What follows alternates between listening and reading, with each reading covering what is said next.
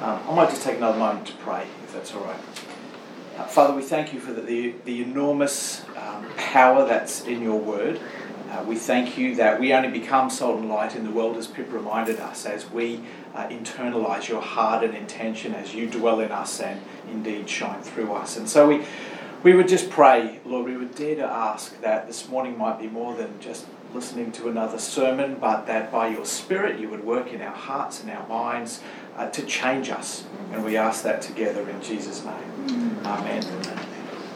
Um, have you ever noticed how naturally we humans tend to create divisions? Uh, we, we, we love, don't we, to create um, categories and groups and boundaries and partitions of all different types.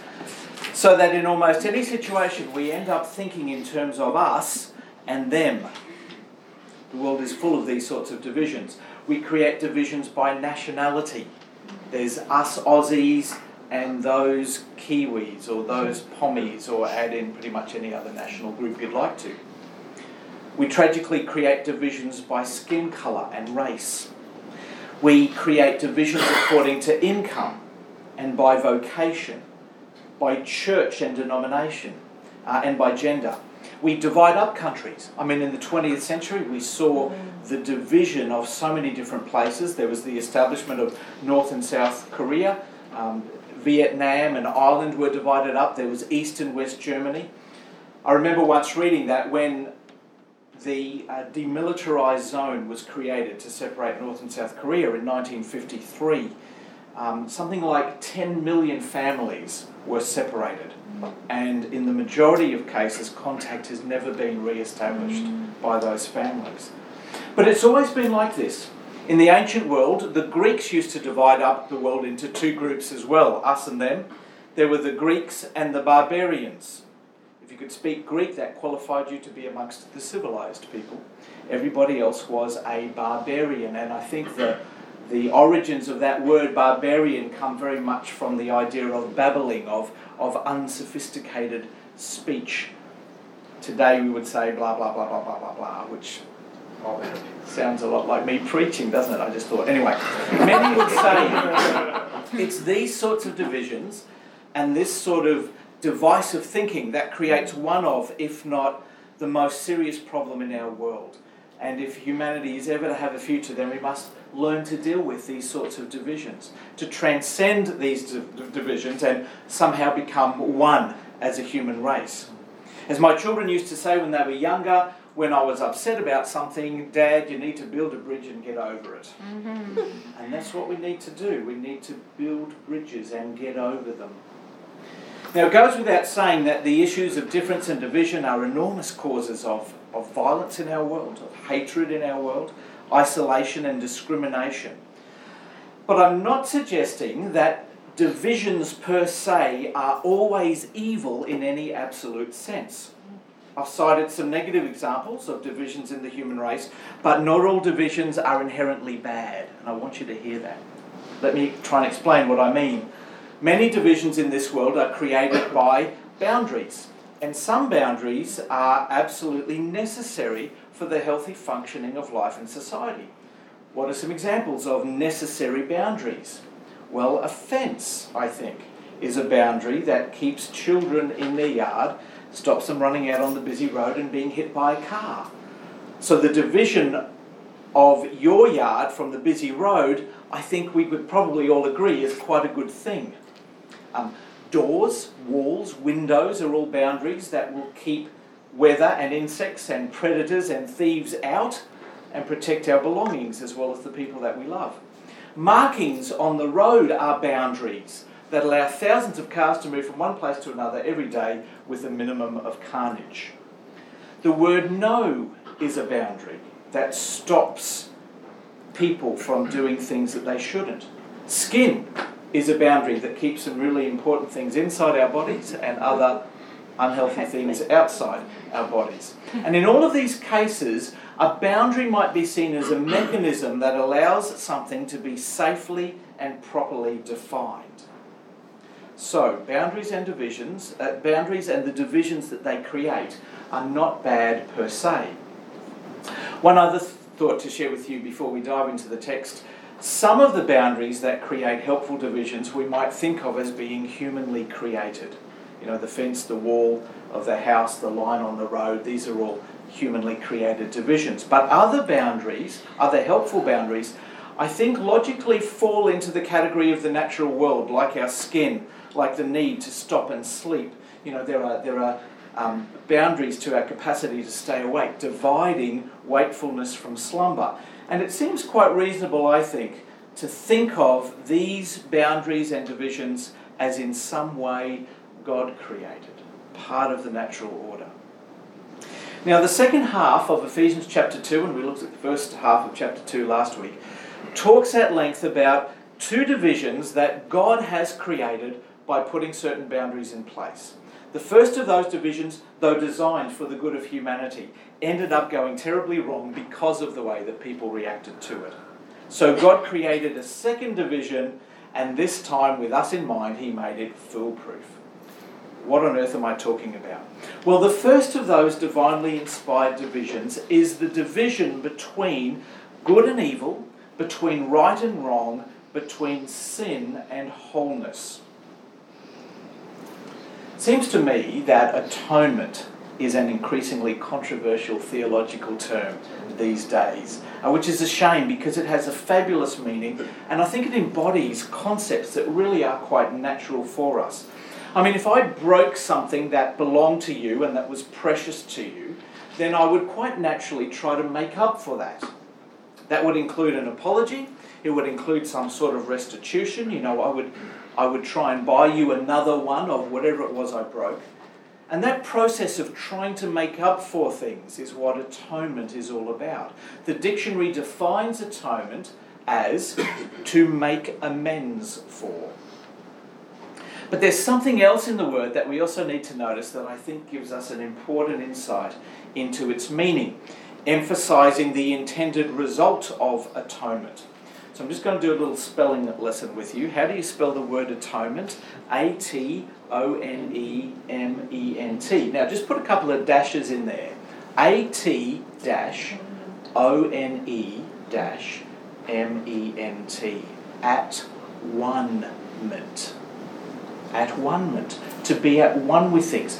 That's what atonement does. It facilitates reconciliation where there's previously been division. It allows us to be at one with God, to be at one with others, to be at one with ourselves. Atonement, in other words, is about finding wholeness in a world that's been carved up by sin, because that's what sin does. It divides things that aren't supposed to be divided. A lie wrongly divides the truth. A hurtful word wrongly divides friendship. Theft wrongly divides property. Sexual infidelity wrongly divides relationships. Murder wrongly divides life from death. Any sin that we commit wrongly divides us, it separates us from a holy God. And the God ordained boundary that defines the provision between right and wrong is a positive division that protects and seeks to keep whole things that aren't supposed to be divided. So, how do we know, though, where the boundary is between right and wrong, between good and evil? The boundary is defined by law. And as the people of God embraced the law of God in the Old Testament, and we find that law described, of course, in the first five books of the, the Old the Old Testament, the, uh, the Pentateuch, as I'm sure those in um, uh, the introductory Old Testament class are discovering, made up of 603 rules and regulations divided into 10 major ones and 603 minor ones. That law was supposed to act as a boundary, a moral boundary for God's people, for their own good, for their own protection. It was designed to preserve their identity as the people of God. Now, when God chose the people of Israel to be his special people and gave them the law to help define them, he did that choosing with a particular purpose in mind, and it was a missionary purpose. They were supposed to demonstrate, to model for all of the other nations, how good it would be to have the living God as their God.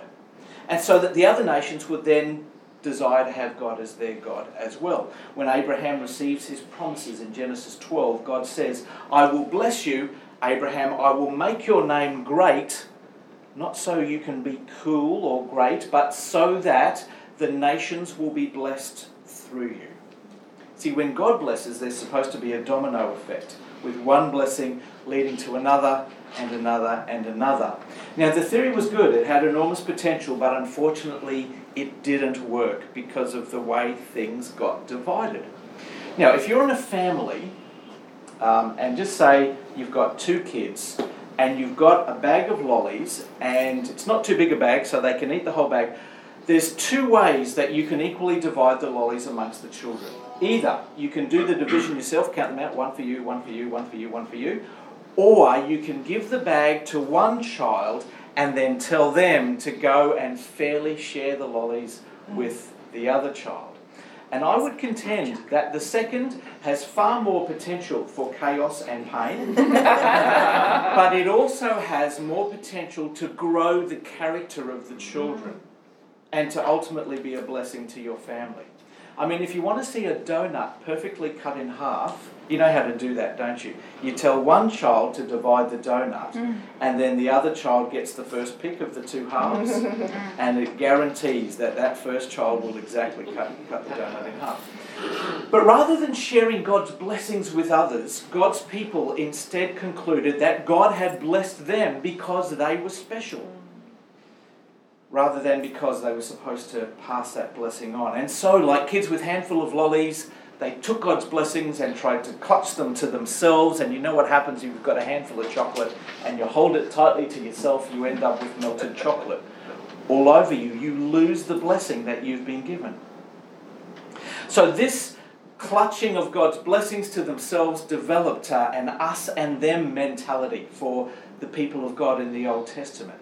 Perhaps more acute, uh, and, and us and them more acute than any that the world has ever seen. So profound was this sense of, of difference that developed between the Jews, those who had the law and God's blessing, and the Gentiles, those who didn't.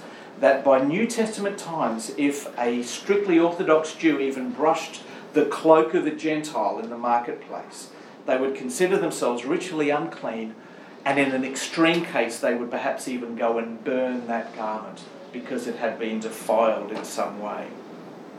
But not only did the Jews consider themselves morally superior to everyone else, that is, to the Gentiles, but the everyone else, the Gentiles, responded to their self righteousness with loathing and hatred.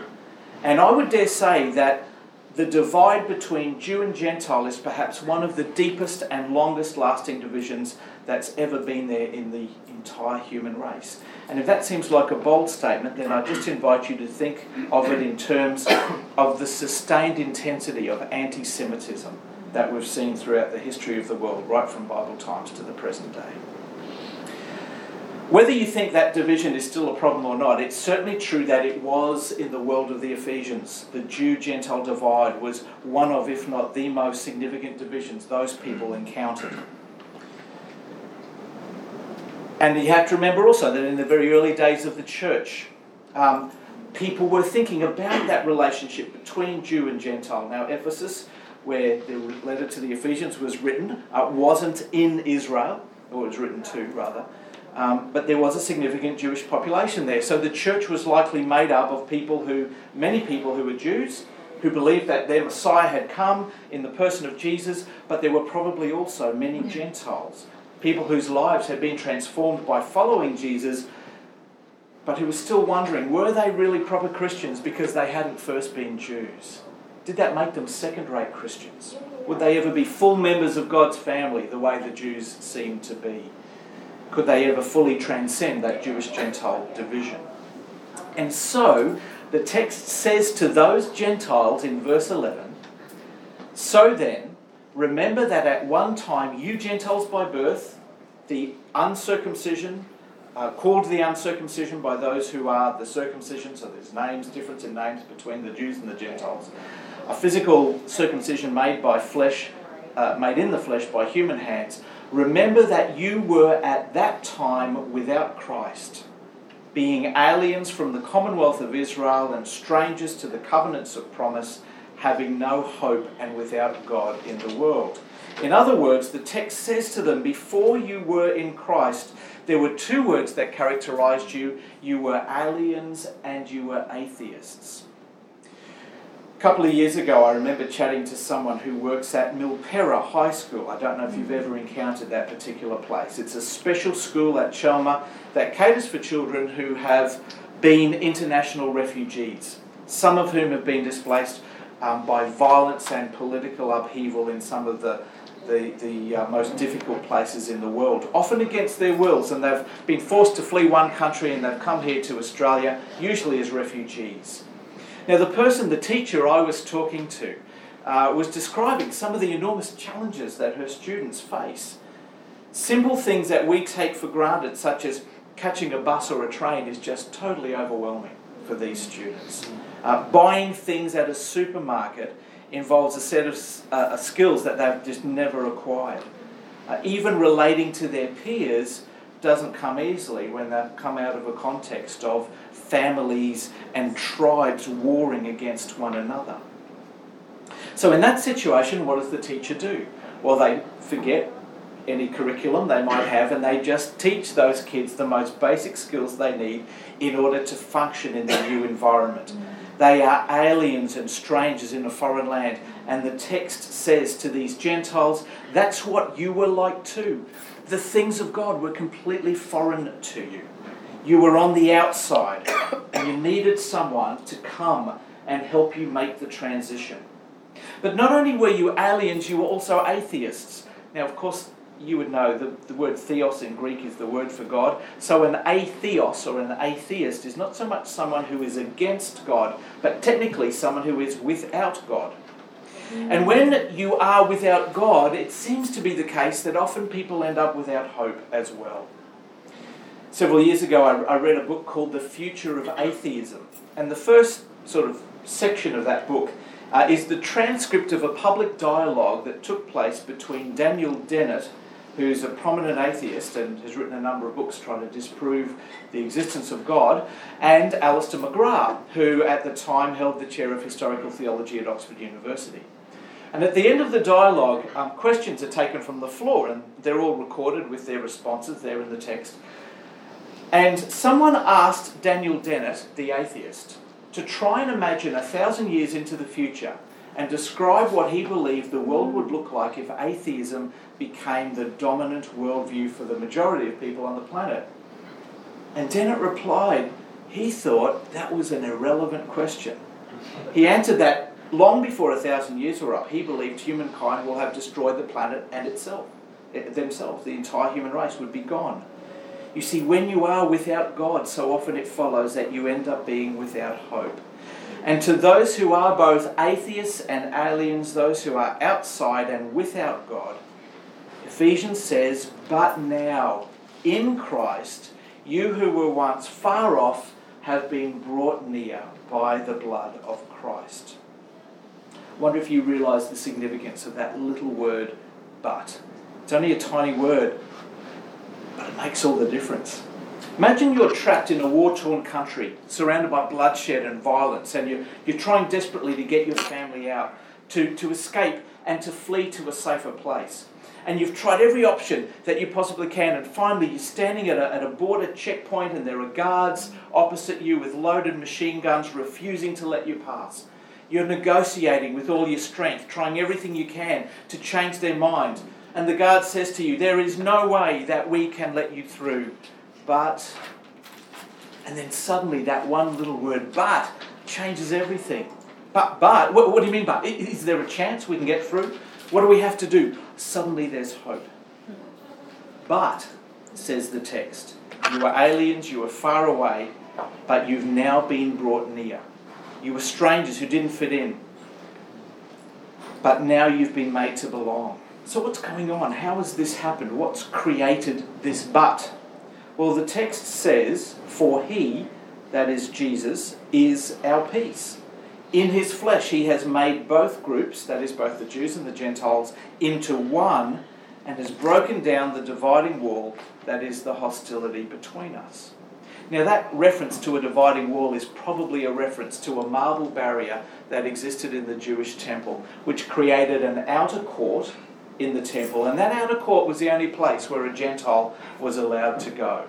Set into this barrier at regular intervals was an inscription, and they've actually excavated one of these inscriptions that tells Gentiles if they proceed any further, they are liable to instant death. That barrier was very symbolic of the relationship between Jews and Gentiles at that time.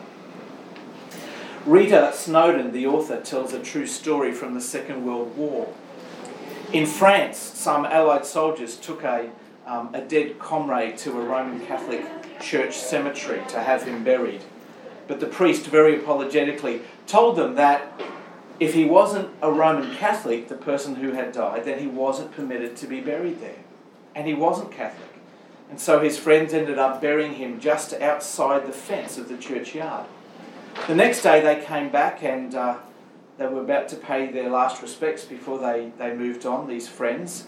But they could find no trace of the grave. There was no evidence in the soil having been touched at all. And the priest then came up and told them what had happened.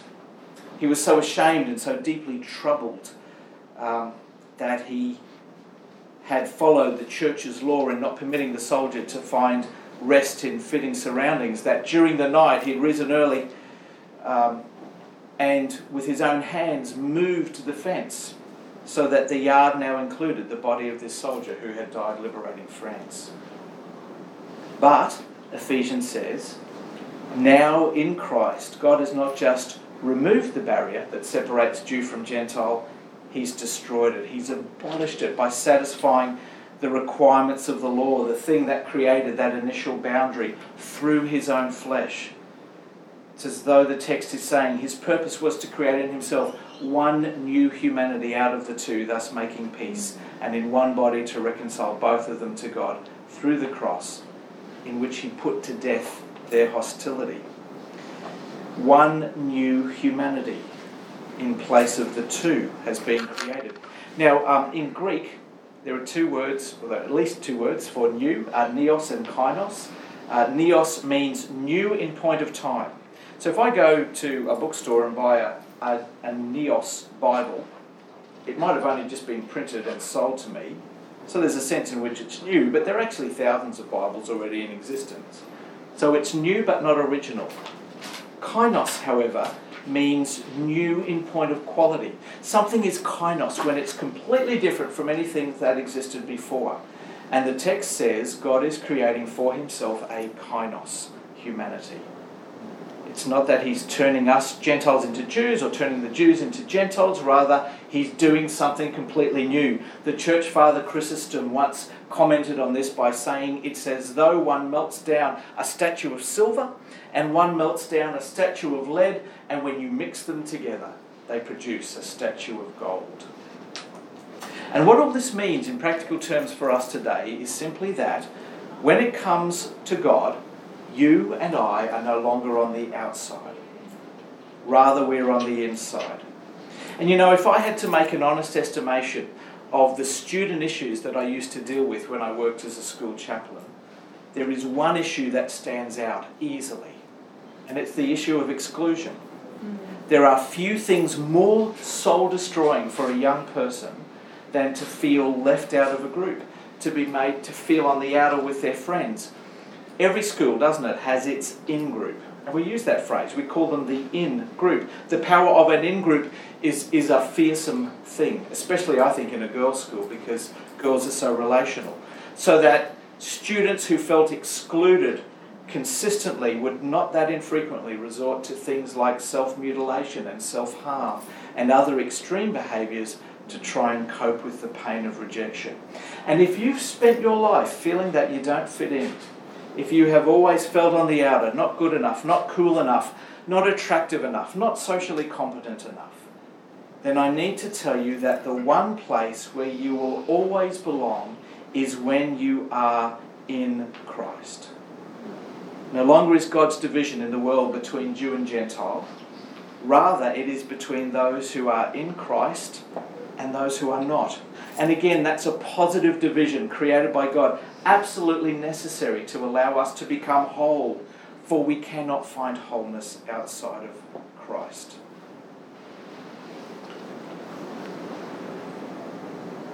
Let's pray.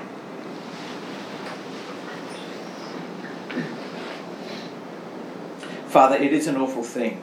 Uh, it's an awful feeling to be left out to be treated as a stranger, to be on the outer.